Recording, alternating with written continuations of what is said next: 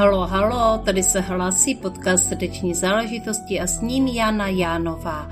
Přeji vám nádherné léto a já teďka zrovna moc aktivní na sítích nejsem. O to víc natáčím podcasty a zrovna vám jeden přináším s jednou úžasnou fotografkou a ženou, která žije svoji srdeční záležitost. Těšíte se?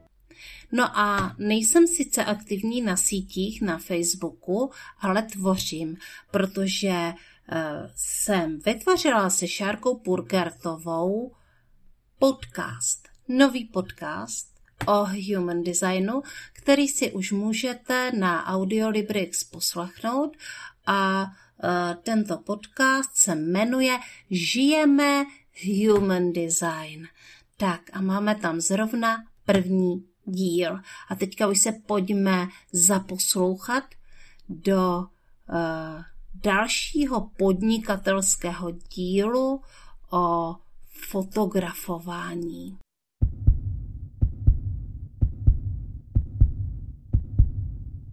Dobrý den, mé milé posluchačky a posluchači podcastu Srdeční záležitosti. Tady se hlásí Jana Jánová a mám tady další milou hostku a tentokrát je to Hanna Vimr. Ahoj Hani. Eh, ahoj Jani a zdravím i všechny posluchače tady toho skvělého podcastu. Těším se, co dneska se všecko dozvím. Co se dozvíš o sobě, Hani, jo? No. Já se taky moc těším na to, co se o tobě dozvíme a uh, samozřejmě je to jasný, že tě teďka budu muset při, uh, představit a já jsem se na to ptala, jak tě mám představit, protože se vždycky v podcastu nejdříve uh, hostů ptám, jak je mám představit, uh, co o sobě vlastně chtějí a nechtějí říct. A Hanka mě na první dobrou řekla, že je fotografka a že je fotografka především takových těch uh, stylizovaných fotek, uh, fantasy fotek a možná, že se tam promítají i jiné styly. Hani, chodí k tobě více muži nebo ženy? Eh, já se přiznám, mm, že se víc specializuju na ženy. Ono už je to i hodně dané tím tématem, že tohleto téma hodně přitahuje právě ženy.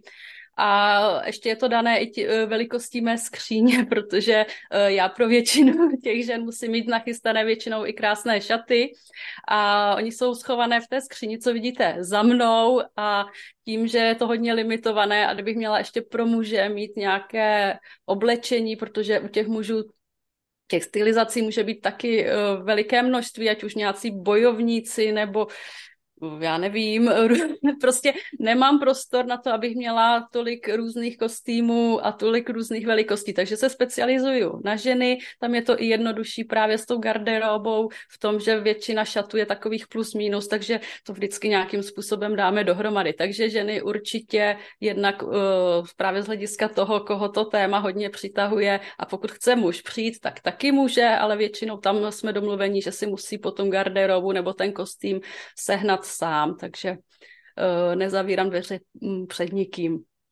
Uh-huh. A ještě než se uh, vlastně ponoříme do tvého podnikatelského příběhu, uh, tak jsem se chtěla zeptat, uh, jaké vlastně sny mají ženy ohledně tady toho stylizovaného fotografování, kde vyjadřují nějaké své vnitřní příběhy. Eh, něco, po čem eh, touží a nikdy jim to nebylo splněno. Co je nejčastější?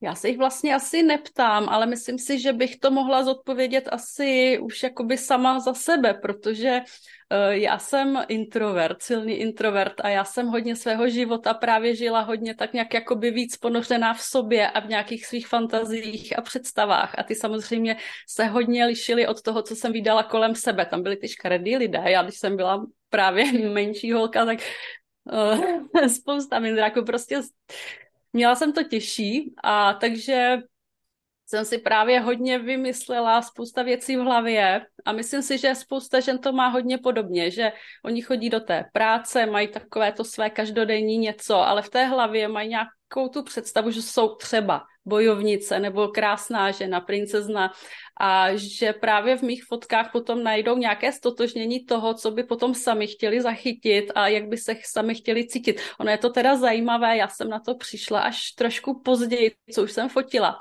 Ale mě několik žen právě i řeklo, že pro ně i to moje focení byl takový docela uh, i, uh, jak bych to řekla, takový uh, zážitek, takový transformační až, že protože oni šli nejprve za vizážistkou, ona je krásně nalíčila, pak se oblekli u mě do těch šatů a prostě se cítili najednou úplně jinak a že jim to právě hodně pomohlo se sebevědomím, z toho, jak začali vnímat sami sebe, že si uvědomili, že se mohou právě cítit i jinak. A pak ještě jsme to nakonec vyfotili, dostali krásné fotky, takže měli ještě i památku na doma, takže myslím si, že ta představa nebo to očekávání těch žen je nějaká taková. Samozřejmě každá žena má jinou energii, jak jsem řekla, některé jsou ty princezny, některé jsou zase spíš ty bojovnice. A potom s tím, s čím se každá stotožňuje, tak potom můžeme nějakým způsobem zachytit. Já si to úplně dokážu představit, protože já mám taky jeden takový svůj příběh. A ten teda nesouvisí tolik s focením, ale souvisí s vlasama. Vlasy jsou hodně důležité a vlastně vlasy jsou pro mě stále dost důležité. A já jsem celý život byla ostříhaná úplně na kluka. Jo, že jsem fakt jako maminka mě stříhala na kluka a mě se za to ve školce smáli a mě se i zdály sny o tom, že mám dlouhé vlasy a že, že kouzlím a mm. přičarovávám si ty dlouhé vlasy. No a uh, potom jsem uh, vyrostla a musím teda říct, že jako v té době kvalita mých vlasů moc nedovolovala, abych měla delší vlasy než někam po ramena a i tak to nebylo to, co jsem si představovala vůbec. Hmm. Takže uh, jsem nakonec zase jako přišla k tomu, že jsem se stříhala relativně hodně na krátko. A jednoho dne jsem uh, se odvážila si nechat naplést copánky na hlavu. Hmm. A najednou jsem měla ty, ty vlasy, po kterých jsem tolik toužila. Já jsem ty copánky samozřejmě se museli přeplítat a uh, nosila jsem je třeba rok. A, a úplně jsem je milovala. Bylo to úžasný mít hmm. tu štici, i když to bylo strašně nepraktický, muselo se to často přeplítat. Uh, ne každému se to líbilo, uh, někdo mi říkal, že v tom vypadám starší. No přesto to pro mě byla velikánská transformace si vlastně dovolit mít ty vlasy až někam po, téměř po zadek. Mm, to, to bylo mm. boží. Já si a... myslím, že ty, promiň, že ti do toho skáče, že ty vlasy jsou hodně takovým symbolem toho ženského a takového toho krásného, protože je fakt, že já jsem třeba na výšce měla kratší vlasy, nebo pro mě kratší byly tak jako Mikado. A pak jsem začala tančit a pak fotit. A vlastně v té době, kdy jsem začala tančit a vystupovat, tak já jsem si je nechala narůst a v podstatě od té doby mám teďka něco takového a nechci se toho vzdát, protože se cítím úplně jinak. A je fakt, že kolikrát fakt jenom, že i jak jsem tančila, když jsem se oblekla do toho tanečního krásného, takže v ten moment se člověk cítí najednou úplně jinak a že opravdu jenom ty vlasy oblečení udělají strašně veliký, veliký jakoby uh, dojem vevnitř v tom těle, to, jak se člověk cítí a přitom, jak je to úplně stejně, jak ty říkáš, s těma napletenýma vlasama. Já, já úplně jsem si představila právě, když jsem měla co na hlavě takového, tak hned to v tom těle Člověk je strašně opravdu cítit. jako hmm. dodá hmm. svým způsobem mm, najednou jako mu to opravdu dodá sebevědomí mm-hmm. a může ukázat nějakou část sebe, která není vidět. A stalo se mi to vlastně i teď, a to jsou dva dny, že já jsem dlouho nosila teďka krátké vlasy, nosila jsem je nabarvené na modro. Mm. A uh, byla to určitá moje stylizace. Nicméně prostě měla jsem to i jako z praktických důvodů. A teď po dlouhé době jsem si vlastně dovolila jako ženštější střih. A úplně mě to vlastně hmm. změnilo. Hodně mi to změnilo energii a hmm. uh, po dlouhé době jsem poslala svému muži fotky do Messengeru svoje což už je jako vyloženě taková ženská záležitost. A, a takže z toho máme radost. Takže je možné si dělat takto radost i focením, že člověk prostě mhm. prožije ten příběh tím, že se obleče do těch šatů a načančá se a mhm. někdo uh, se nemusí čenčat, někdo si třeba vezme meč, že? Mm. a je to krása. Mm-hmm. No já jsem právě trošičku bojovala sama sobě, protože teďka v posledních letech se hodně skloňuje slovo autenticita. A pro mě právě takové to fantasy find a přišlo takové načinčané a právě, že ne vůbec autentické, že je to jakási vymýšlená, načinčaná realita. Ale já jsem potom přišla vlastně na to, že to takhle úplně není a že tam ta autenticita taky je, ale že je taková skrytá, protože mm-hmm. vlastně to tam si člověk teprve do, dovolí jakoby ukázat to, co má vevnitř, jako na venek, že se vlastně převleče do něčeho, co normálně v životě si nemůže jako kdyby dovolit, protože jsou ty lidi, kteří by ho nějak hodnotili, že on má něco nějak jinak, než co je takový ten standard. Ale že tady u toho focení je to vlastně e, takové, že teď se fotí, to téma je takové, takže si to dovolit mohou, budou mít ty fotky a že prostě se tam uvolní takový ten kanál toho vnitřního něčeho, po čem tom, ten člověk touží. Takže vlastně tam ta autenticita jakoby je schovaná, ale právě že uvnitř, protože e, navenek to může vlastně působit jako laciné pozlátko, ale jakože svým způsobem tam je to takové schované, takže jsem se pak tak jako uklidnila, že vlastně stále ukazujeme něco, co je realita, ale taková ta ne běžná, ne ta každodenní. Takže mm-hmm, jsem byla ráda, že jsem si to uvědomila takhle. Je hodně zajímavý, jakým způsobem vlastně se, eh, se s tím dá pracovat, s tím, co člověk nosí na sobě, Eh, s tím, co člověk nosí v sobě. Pojďme se teďka podívat na tvůj podnikatelský příběh, protože eh, je zajímavý a je svým způsobem eh, hodně, hodně ženský. Jak to máte doma s podnikáním? Teď myslím jako historicky. U nás se doma nepodnikalo a myslím si ani, že z mužovy strany nikdo nepodniká, ne, určitě nikdo nepodniká a já jsem asi možná první žena v řadě, která se utrhla, že teda něco takového dělat bude a utrhla se teprve nedávno. Eh, a ono asi, jak to vždycky bývá, prostě žena jde na mateřskou a možná začne nějakým způsobem hodnotit to, co dělá, začne možná mít trochu víc času nebo paradoxně víc času, ale minimálně není vázaná těch 8 hodin každý den v té práci, takže může mezi tím dělat i něco doma. Takže já jsem eh, vlastně fotit vždycky chtěla, já jsem tak trochu fotila i dříve, ale bylo to takové cvakání a já jsem potom tohle téma začala rozvíjet, začala jsem se o to daleko víc zajímat, naučila jsem se vlastně samostudiem spousta, spousta věcí, pak jsem si i koupila nějaké kurzy, protože to vždycky člověka nakopne daleko víc a daleko rychleji. A e, Začala jsem fotit, pak jsem si uvědomila, že mě lákají portréty, ty jsem nikdy předtím nefotila a že mě potom portréty, takové ty stylizované, právě takové to něco, co není ten každodenní život. Takže pak jsem se vrhla právě do focení tímhletím směrem a začala jsem to rozvíjet poměrně uh, intenzivně. Já vlastně jsem teďka stále na rodičovské, akorát s druhým dítětem, takže mám tu možnost to dělat hodně.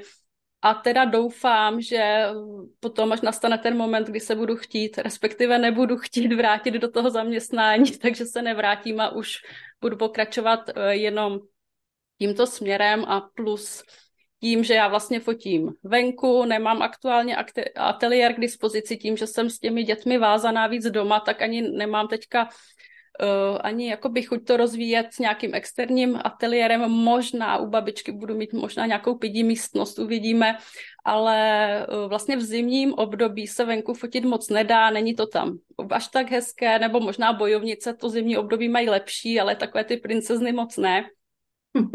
Navíc je chladno, kdo by se chtěl fotit prostě v teplotách nad nulou, pokud nechce vysloveně eh, zimní sněhové fotky, takže jsem právě začala přemýšlet, co s tím zimním půl rokem a napadlo mě, že bych vytvořila právě nějaké online kurzy.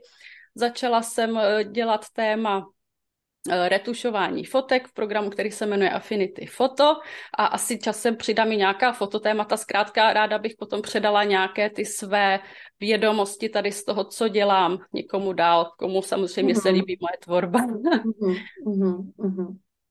Hele, uh, my jsme si vlastně povídali o tom, že nejenom fotíš, uh, že tam uh, je taky tvůj koníček, velký koníček tančení.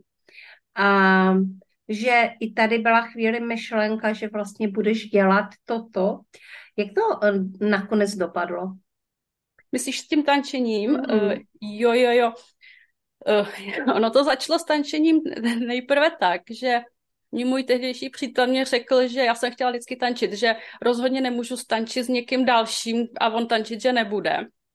Takže uh, jsem tehdy nezačala tančit a až jsem byla trošku chytřejší později a přítele už jsem neměla, tak jsem se pustila do orientálních tanců, které potom uh, mně sice se líbily, ale tam byla potom ještě podskupina, která se jmenovala Tribal Fusion, ona byla taková víc mystická, taková víc jogově, já to můžu ukázat, ale nevím, jestli...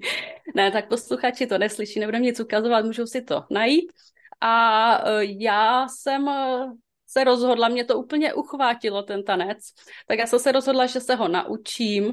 V té době v Česku nebylo moc zdrojů, musela jsem se učit třeba podle zahraničních DVDček nebo z YouTube videí různě a bylo to i zkoušení člověku, když něco vidí, snaží se to dělat a nemá to vysvětlené, tak taky to nejde, prostě byly to docela peprné začátky.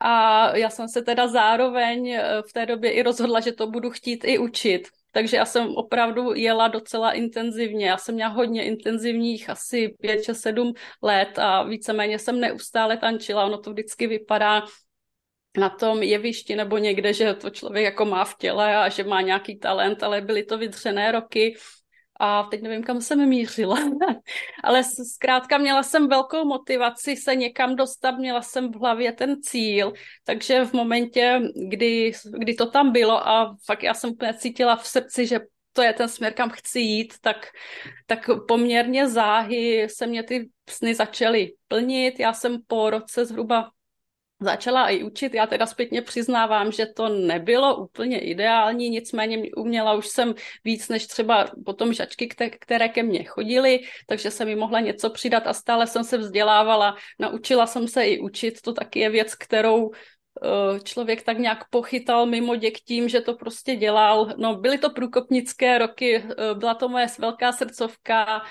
a uh, bylo to i hodně odříkání potu a velké výstupy právě z komfortní zóny, protože jak já jsem zmínila, jsem introvert. A teď si představte takového introverta, že jednak učí někde uh, na tanečním sále, nebo že nedej bože někde vystupuje před cizíma lidma o různých divadlech nebo na různých festivalech, akcích. Prostě velké, velké skoky, to nebyly ani výstupy, to byly prostě odjezdy, kam si dodali z komfortní zóny. Bylo to pro mě Aha. hodně výživný období, ale zase hodně mě to dalo, protože já jsem teďka introvert, který ví, že je introvert, ale lidi to moc nevodhadou na mě. ale je to mm-hmm, tak. Mm-hmm. Že jsi fakt tak jako prožila takový výstupy z komfortní zóny, že, že vlastně už to máš jako kdyby natrénovaný. No, já jsem to chtěla dělat a já jsem věděla, že stejně nemám jinou šanci, že když chci tančit, tak musím tančit před lidma, nebudu si doma někde v chodbičce tančit, to nemá smysl. A byla to velká výzva. Já jsem byla fakt zamindrákovaný děcko, který mělo různé tak věci na obličeji a různě a prostě Uh, nějaký třeba tam měla zlý holky, co se mě posmívali, prostě z, mm-hmm. uh, z tohohle ptáčátka nějakýho na střední škole fakt jsem musela udělat spousta věcí, než jsem se dostala jako ta krásná diva na to jeviště osvětlený, kde já vidím jenom světlo, co na mě svítí, nevidím skoro nikoho, jenom tak tuším, že tam prostě někde sedí 100-200 lidí uh, v divadle, v jevišti a, a je to jenom na mě, co tam budu dělat, no. Mm-hmm. Je to velká škola, byla to velká škola. Rozumím. Co se vlastně v takovém introvertovi děje, když je na tom jevišti? No ono závisí i, jaký je to tanec, protože uh, když jsem tam sama za sebe, tak je to v podstatě daleko jednodušší, než když se třeba tančilo s taneční skupinou nějakou. Protože já jsem věděla, že když tam něco udělám jinak, než co třeba je ta choroška, choreografie, teda mm-hmm. to je mhm. takový žargon taneční, tak tam prostě budu chvíli něco dělat a když to naskočí, tak pak se mm, vlastně napojím a jedu dál. Takže v podstatě to budu vědět jenom já a, a jenom já.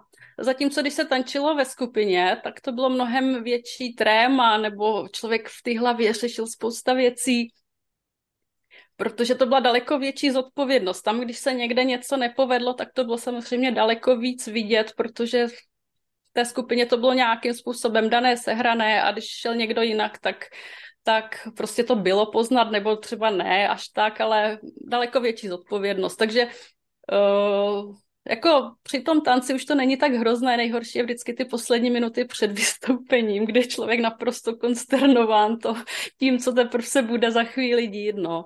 Ale zase s tou praxí to bylo lepší a lepší, ale to mm-hmm. tak v životě se mhm. vším. Mm-hmm.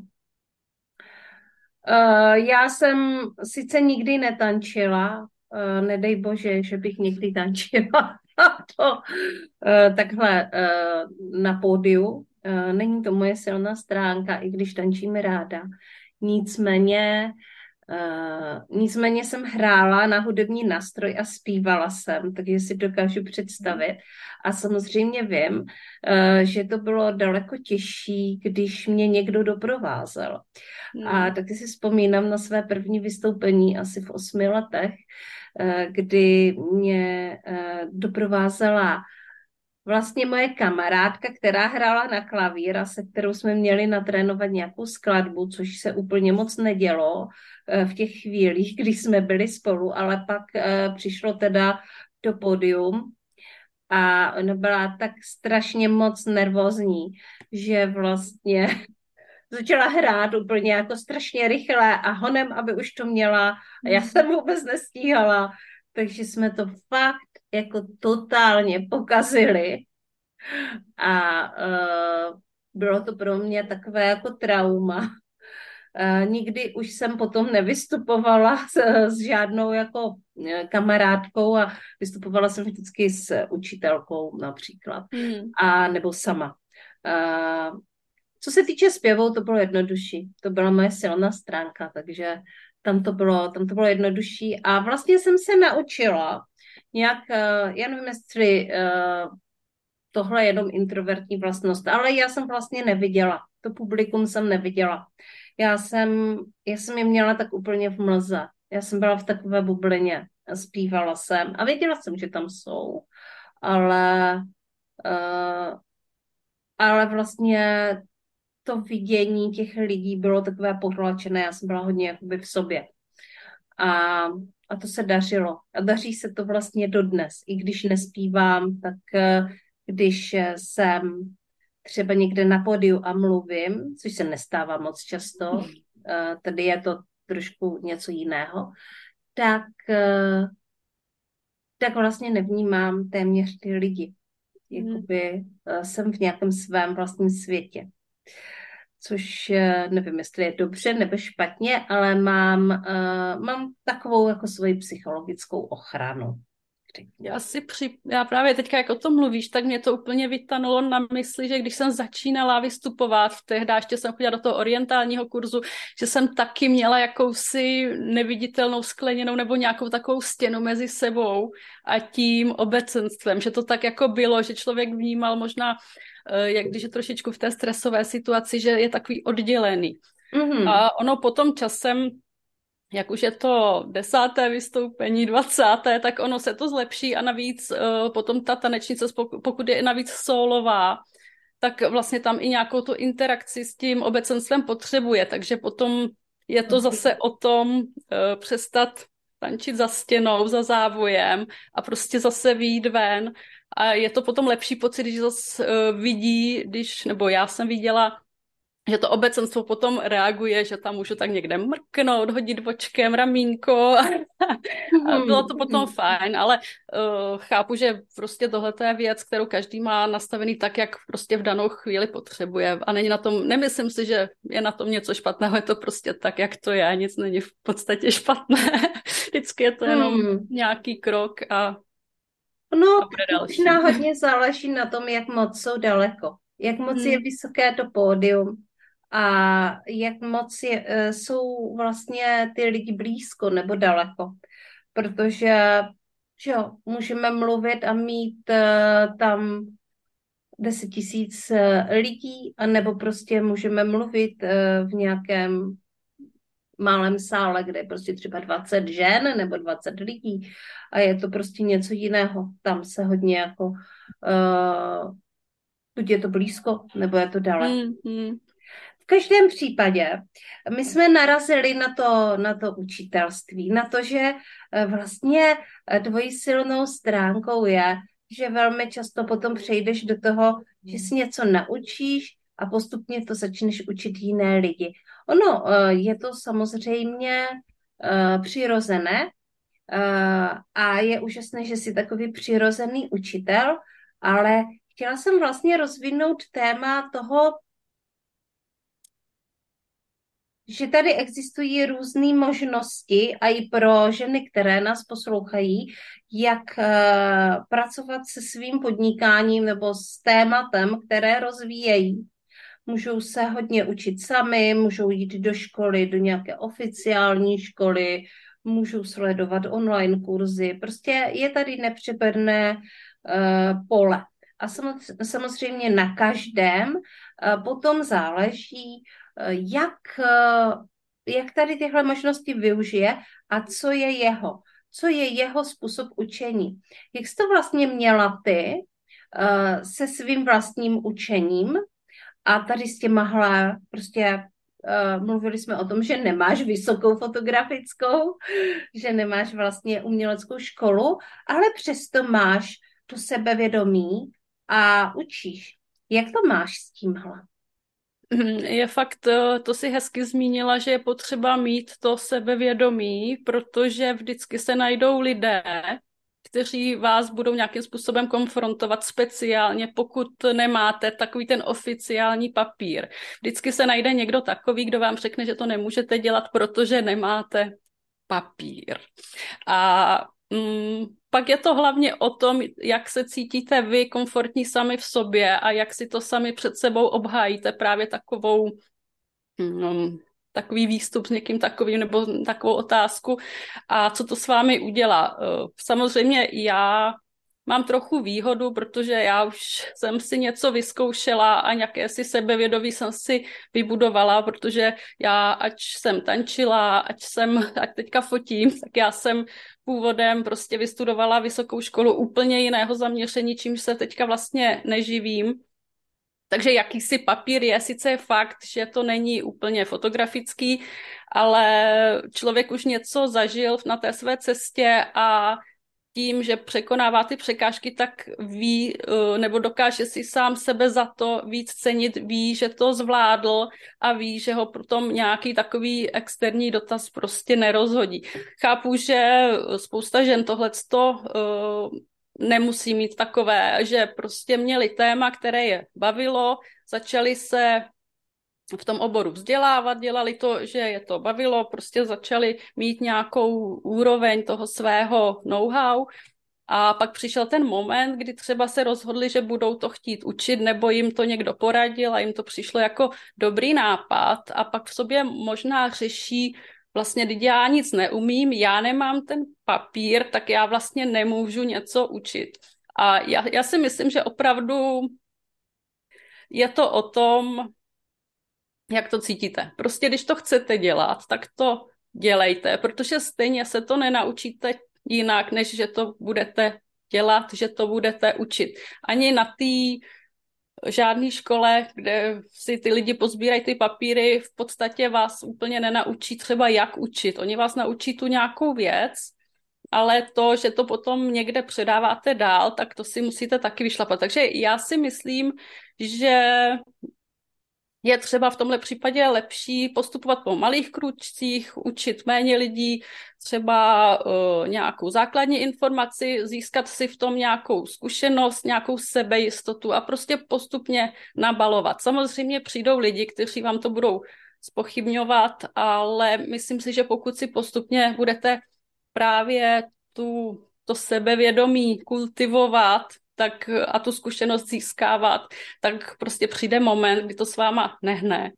A možná pak se zeptáte a toho druhého člověka, a jako kdo si ty, že mě něco takového říkáš, co si, co si dokázal ty, řekni mě to, co ty umíš a můžeme se o tom třeba potom bavit, protože spoustakrát lidi, kteří něco spochybňují, kteří rýjí, tak většinou jsou ti, kteří jsou nespokojení a potřebují získat vaši energii, aby si to nějakým způsobem sami vykompenzovali. Takže v momentě, kdy třeba začnete vidět i tohle, tak vám to moc pomůže a prostě když chcete učit, tak to určitě dělejte, protože když to cítíte, tak uh, je špatná věc to nedělat. Tak, to si myslím.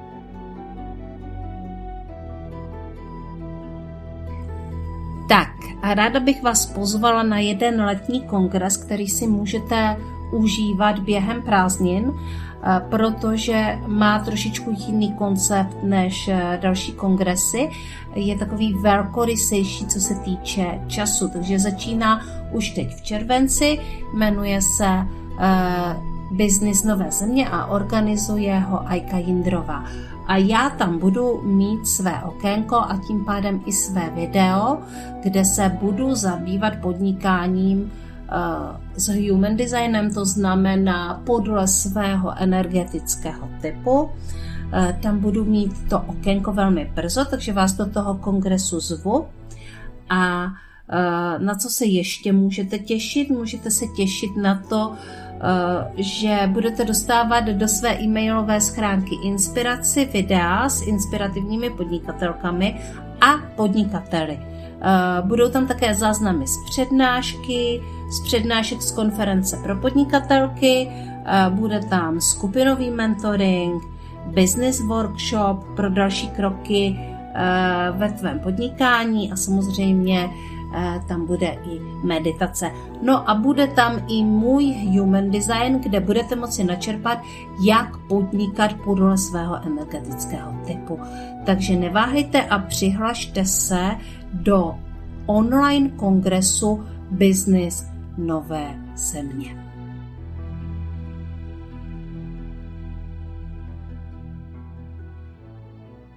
Jsme se dotkli i toho, že uh, ty podle human designu si projektorkou.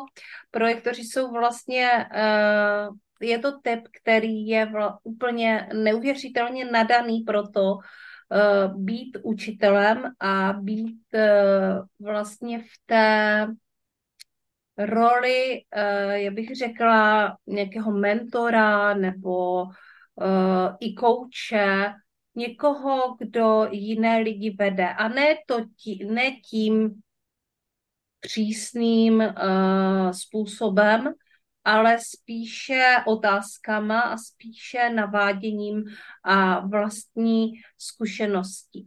Uh, co o tobě říkají tvé klientky, uh, teďka myslím ty, které učíš, ať už je to tanec nebo je to fotka, jak tě vnímají jako mentora, jak tě vnímají jako učitele?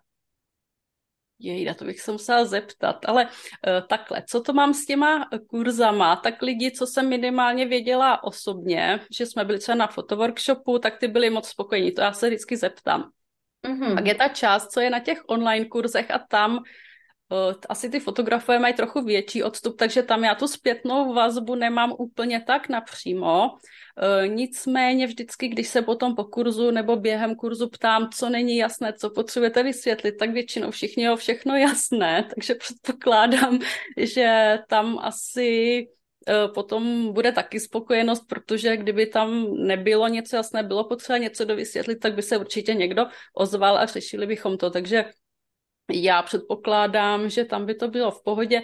Já právě hodně vnímám ve svém životě, že já jsem takový hodně propojení toho abstraktního a takového toho logického, že nedokážu úplně říct, jestli jsem takový ten bohem, co nic neřeší, a nebo takový ten puntička, co má zase všecko a nějak mám pocit, že v sobě mám prostě všechno a um, u té fotografie se to tak velice dobře propojuje, protože u té fotografie je důležité jednak vnímat ty tvary, barvy, tyhle ty věci, umět to zachytit, ale je tam i strašně důležitý ta technická část, protože je potřeba umět si nastavit ten foťák, muset vědět něco o těch světlech a ono o hodně podobný je to potom i u toho zprostředkování toho vzdělání, že protože já jim vlastně potřebuju zprostředkovat jednak i technické věci, ale jednak i abstraktní a zase nějakou technickou formou, protože ten kurz je technická forma, oni si to potom pustí, ale je potřeba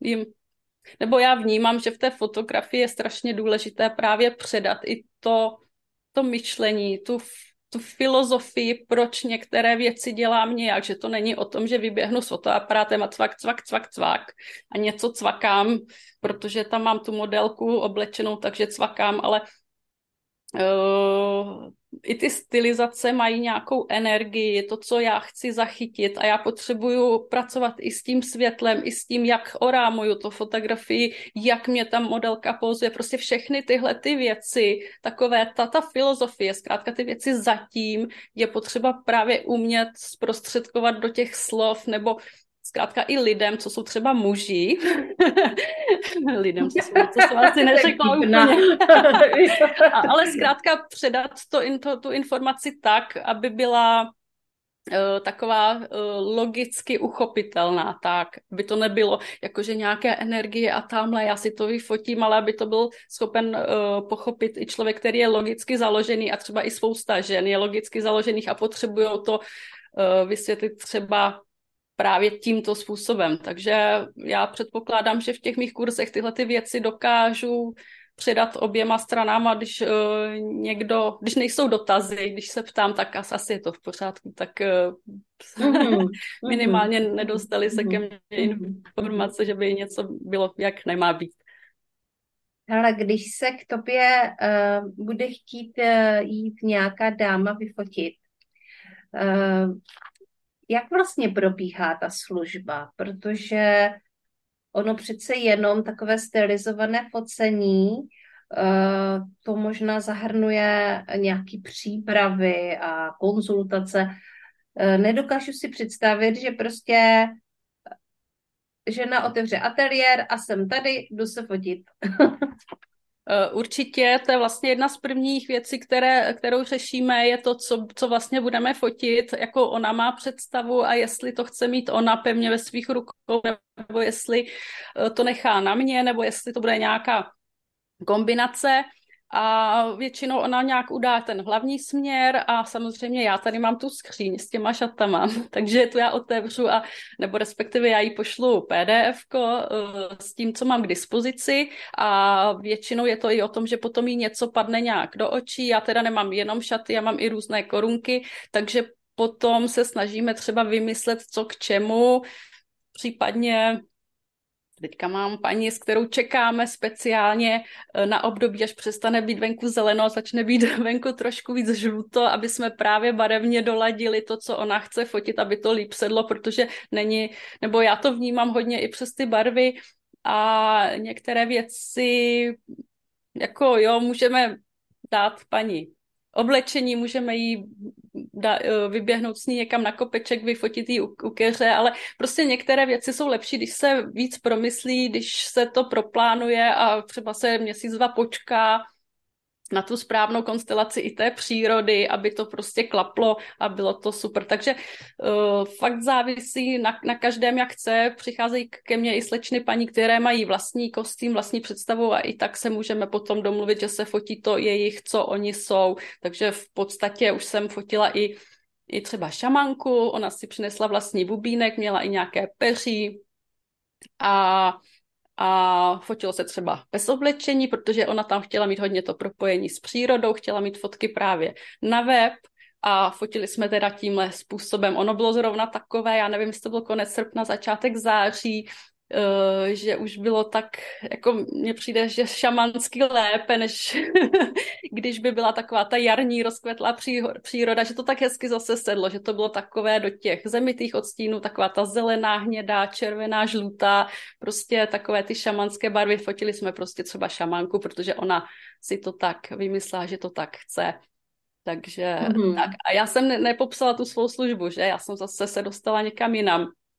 V podstatě to funguje tak, že mě někdo osloví, my se potom bavíme, teda co se bude fotit, nějakým způsobem to vymyslíme, najdeme termín a většinou to funguje tak, že ona potom na focení jede nejprve k vizážistce, Uh, vizážistka už ví, co se bude fotit, jaké budou barvy, takže ona podle toho udělá nějaké líčení, takže buď se to nechá na ní, když je to takové to obecnější téma, když je to nějaké hodně specifické téma, dělají se nějaké čárečky i na obličeji, tak to je už taky dopředu domluvené, že ona ví zhruba, který motiv se bude kreslit.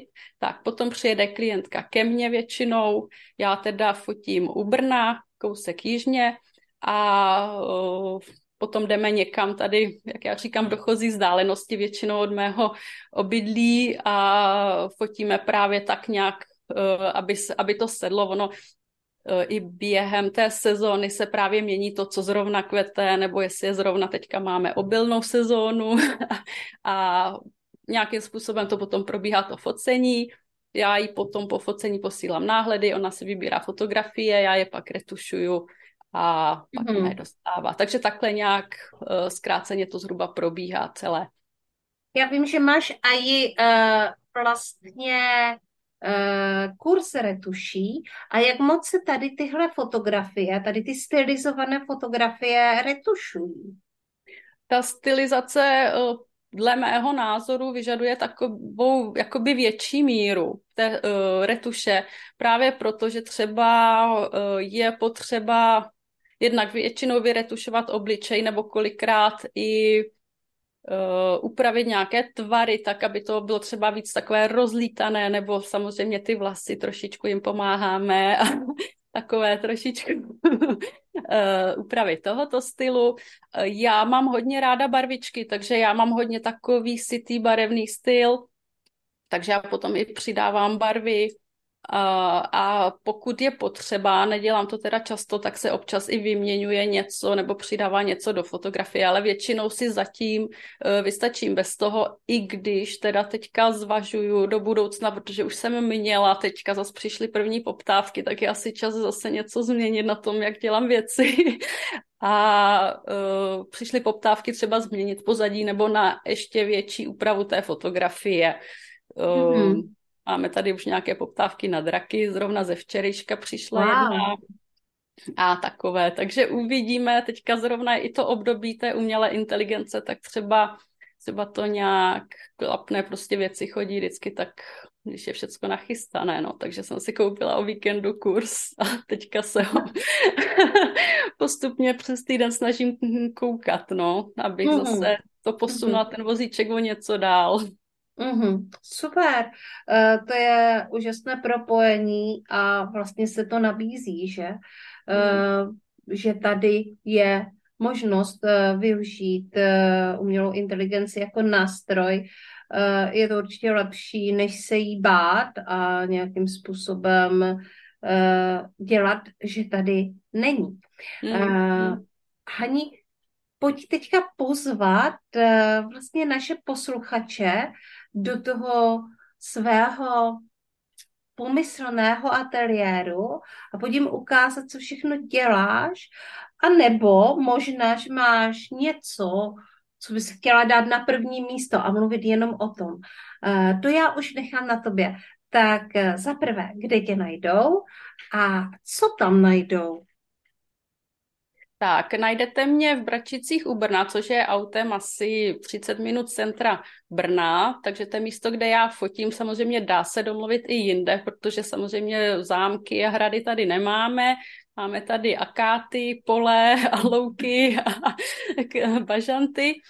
A uh, v podstatě bych vás ráda pozvala, pokud máte zájem si užít něco ze sebe, po čem toužíte a nějakým způsobem tuhle tu ten vnitřní obraz zachytit, tak určitě se ozvěte, protože to je věc, kterou já dělám a která mě baví, protože zase vlastně co člověk, tak to úplně jiná představa ka- každá žena nebo i každý muž je i typově nebo energeticky jiný, takže po každé se dá dobře pracovat i s tím. Já jsem teda paradoxně měla uh, i poptávky na focení něčeho, co ten daný člověk chtěl, ale věděla jsem, že energeticky to jako v něm není, že to pro něj je taková jakoby výzva zobrazit něco, co by chtěl být, ale zatím to v sobě nemá, nebo já to tak třeba hodně cítím. Takže jsme to nějak taky zvládli. Já jsem se snažila být hodná, protože já na své modely občas já se snažím opravdu, aby jsme tam zachytili nějaké to gro, aby, aby ten eh, člověk, s kterým pracuju, aby mě vlastně dokázal dát i nějaký výraz, který patří k té stylizaci. Ono to není o tom, že si někam stoupnete, chytnete si větvičku a že my teda fotíme o 106 a jsou to krásné fotky. Samozřejmě je hezký, když tam je něco takového, že v tom člověku i ta energie, kterou fotíme, se nějakým způsobem odrazí. Takže hmm. někdy jsou to takové ty uh, nevinné ženy nebo takové ty nevinné postavy z té Jany Érové třeba, nebo tady z té Charlotte Bronte, ty takové ty postavy, někdy to je opravdu energetická žena, z který to vyzařuje a zase mm. nebude mít určitě, bude mít určitě jiný kostým a bude stát na jiném místě, než zase taková ta s tou knížkou, která je taková jemňoučká, éterická. Prostě přijďte a pohrajeme si s tou vaší představou, pohrajeme si s tou vaší energií a něco s tím určitě vymyslíme. A nebo pokud jste fotograf a chtěli byste se naučit něco ode mě ohledně retuší a třeba čas, později i něco ohledně fotografování, tak eh, klidně taky přijďte. Je to zase úplně něco jiného, než se oblíct eh, do oblečení, ale je to zase taky složka, kterou eh, dokážu předat, takže vlastně nabízím jednak se cítit nějak, anebo se to naučit uh, zpracovávat pro další lidi. Mm, to je super. A kde si to můžeme objednat? Tak, uh, já mám buď uh, svou uh, webovku, takže uh, vlastně mé jméno je Hanna Wimmer, takže www.hannawimmer.cz Eh, případně se můžu eh, nebo se vyskytuji na Instagramu a na Facebooku, takže úplně pod stejným jménem mě tam eh, určitě taky najdete. Případně mám ještě takové mm, název, já jsem totiž pardon, člověk, který dělá ty stylizace a zároveň potom si sám pro sebe rád hledá nějaké stylizace, takže já mám i nějaký takový název brandu, uh, který vznikl uh, také historicky, protože já jsem vystupovala jako tanečnice Lilith, to je taková ta postava ještě tam, kde si od Adama. A hmm. když jsem potom přemýšlela, jak se na, nazvat, na to focení, tak mě přišlo škoda jakoby nevyužít tady eh, tenhle název, takže já jsem si vymyslela tím, že se fotí, takže jako je oko, takový symbol focení, to, co, co vidím, takže jak kdyby Lilitino oko, Lilith i psáno anglicky, takže eh, když se použije takový ten zavináč Lilith EIE, e, tak mě najdete pod tím letím i na Facebooku, i na Instagramu taky, taková ta, jak se tomu říká, uh, teď si handle anglicky, teď nevím česky. Mm. Mm-hmm, mm-hmm, jasně. Uh, ano, já moc dobře vím, kdo je, uh, kdo je Lilith a dokážu si tu postavu představit a dokážu si i představit, proč jsi si ji zrovna uh, vybrala uh, jako takovou jako svoji uh, vnitřní postavu. A když eh, se už teďka chýlí tento díl podcastu ke konci, tak mohli bychom uh, se ještě podívat na Lilith, uh, která tě tolik inspirovala, že jsi si ji nakonec dala i do jména. Hani, co je pro tebe osobně Lilith? No, ona byla svým způsobem rebelka, to je slovo, které ano. máš ráda, že ano. Eh, říká se, že to byla první žena Adamova a že vlastně potom z těch různých příběhů vypadla z důvodu toho, že se eh, patriarchátu úplně nehodila do, do kontextu. A tak eh, z ní udělali jakoby démona, prostě něco špatného, něco skrytého. A mě Lilith hodně seděla právě do toho tance, on ten tribal fusion byl takový nebo v té době, kdy to začínalo, takový právě hodně mystický tanec, klidně pomalejší, hodně tam byly i takové ty hadí pohyby, hodně to bylo pro tenhle tanec specifické, takže já, když jsem tehdy právě přemýšlela nad nějakým tím stage namem, nad, to, nad tím vystupovacím jménem, tak mě napadla právě ona z toho důvodu, že se tam hodně právě potkávali jednak takové ty skryté, ty hadí a ty mystické věci a samozřejmě i to, že eh, mě přitahovala i tím, že ona vlastně měla jakoby svou nějakou tu skrytou pravdu, která, nebo prostě takovou tu skrytou tím, že ona byla potlačována. Uh, no ono v podstatě hodně se to um, projevuje i v tom focení, prostě ukazovat to skryté. A ona mm-hmm. byla skrytá a jenom kdo chtěl, tak ji vlastně mohl vidět tak, jak opravdu ona je. Takže mm-hmm. teď, ale to mě teď napadlo tak hezky, že to mě navedla ty to ani ten kontext by mě možná už zpětně nenapadl, že já už jsem jenom používala vlastně to, co jsem kdysi používala. Přišlo mě hezké v tom pokračovat, když už se to se mnou tak jakoby táhne už spousta, spousta let, ale Možná tam někde ty kontexty jsou stále a jsou daleko hlubší a stále fungují, no, je to hezké si to takhle mm. uvědomit. Tak to je, to je krásný závěr tohoto dílu, protože uh, jeden z důvodů, proč natáčím tento podcast, uh, je nejenom to, aby nám ženy představili, jakou cestu ušli, co všechno dělají, co všechno je tady možné a představili svůj odvážný příběh, ale také, aby oni sami se koukli na to, um, jakou cestu ušli, na takovou tu retrospektivu, aby sami v sobě uh, aby, aby sami v sobě udělali vlastně, uh, aby si udělali trošku jako jiný pohled na to, co se v průběhu uh, toho jejich podnikání všechno stalo a kam, kam vyrostly.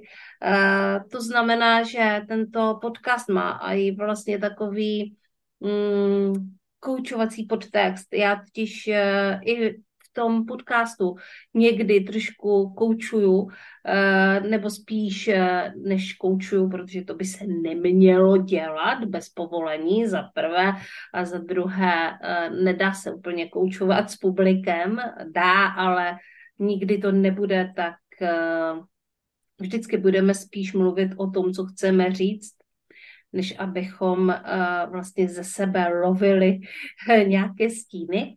Nicméně jsem ráda, když dochází uh, v podcastu k uvědomění a všimla jsem si, že tady k tomu došlo. A takže možná inspirace a myšlenky uh, třeba do tohoto dne uh, pro tebe, Hani. Moc krát děkuji, že jsi tady byla a klidně pošli nějakou zprávu ženám a lidem, ať už jako tanečnice, nebo fotografka, nebo prostě jako žena, nebo jako Lilith. Uh, a ta zpráva vždycky je takové poselství, které dodává odvahu. Tak co by to mohlo být? No já mám jednoznačnou, eh, která je vlastně i hodně velkým hybatelem v mém životě a je to o tom, že pokud chcete jít za nějakým svým snem, tak to udělejte, protože vždycky budou lidi, kteří vám budou vysvětlovat, proč to dělat nemáte. A prostě vždycky tak budou. A já myslím, že je velká chyba prostě neposlechnout to, co máte tady, to, co vám říká přesně to, co dělat máte, a mm, prostě dělejte to, protože není nic lepšího potom i zpětně takový ten pocit, když se díváte zpět, co jste zvládli, jak vám to pomohlo i vnitřně, nejenom to, co jste udělali na venek. Uh, tak, teď jsem se v tom zamotala. Zkrátka, když máte sen, jděte za ním, protože to je vlastně podle mě i smysl toho vašeho života a uh, není dobré tím směrem nejít. Opravdu udělejte ten krůček ven z té krabice. Neposlouchejte ty lidi, kteří jsou tam schválně, aby uh, prověřili to, jak moc jste tím uh, motivovaní. Mm-hmm. Prostě běžte ven a udělejte to. Mm-hmm. Super, moc krát děkuju. A Myslím si, že si to s podcastem srdeční záležitosti báječně sedlo. Takže já se s tebou, Haně, loučím. Mí se krásně. Já se s tebou, Janí, taky loučím. Moc děkuji, že jsi mě vzala k sobě do podcastu a loučím se i s posluchači a doufám, že se eh, jim líbilo tak nějak, nebo že třeba nějakým způsobem nasměrovalo to, co třeba jsem si zažila já a že jim to třeba dá nějaký potom motor nebo náhled na to, co můžou dělat oni dál, pokud zrovna jsou na nějaké křižovatce a přešlapují. Mm-hmm. Je to určitě tak, protože uh, vnímám jako příběhy introvertů jako velmi inspirující a jako velmi odvážné, protože překonávají často uh, větší překážky uh, ohledně toho, jak být vidět. Ne ohledně toho, co mají v sobě, ty poklady a to, co umí. To je obrovské, ale dát to ven je pro ně často uh, složitější. Takže rozhodně tenhle díl je inspirující a já se taky rozloučím. Mějte se krásně, mějte nádherné léto, užívejte si ho, jak můžete, odpočívejte a samozřejmě podcast srdeční záležitosti tady bude s vámi a protože podcast srdeční záležitosti je relativně takový mm, klidný, relaxační, plný příběhu, tak si ho sebou vemte třeba i k té vodě. Ahoj, mějte se krásně. Čau. No a to nejlepší nakonec. Ještě se chci znovu zmínit o tom, že tady je nový podcast. A to neznamená nový díl podcastu srdeční záležitosti, ale to prostě znamená to, že já mám nový podcast, který se jmenuje Žijeme Human Design a natáčím ho ještě eh, s jinou koučkou Šárkou Purgertovou, která na rozdíl ode mě, já jsem eh, energetický typ, můj je generátor, když to ona je projektorkou. Takže je to rozhovor mezi generátorem a projektorem a to může být zajímavé, to může být výbušné, to může být magické, tady se můžou vytvořit nové věci. A hlavně máme ten uh, jiný pohled. Máme více úhlů pohledu.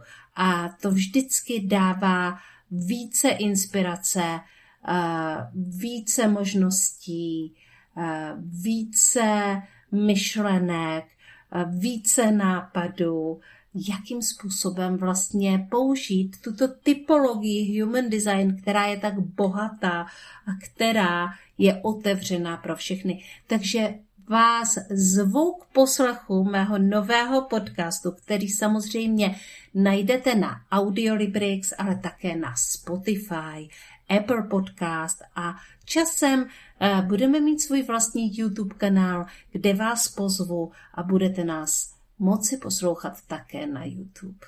Takže moc se těším na další setkávání s vámi, kteří máte zájem o human design, o human design, eh, design podnikání, o práci s energií, o e, možnosti této typologie.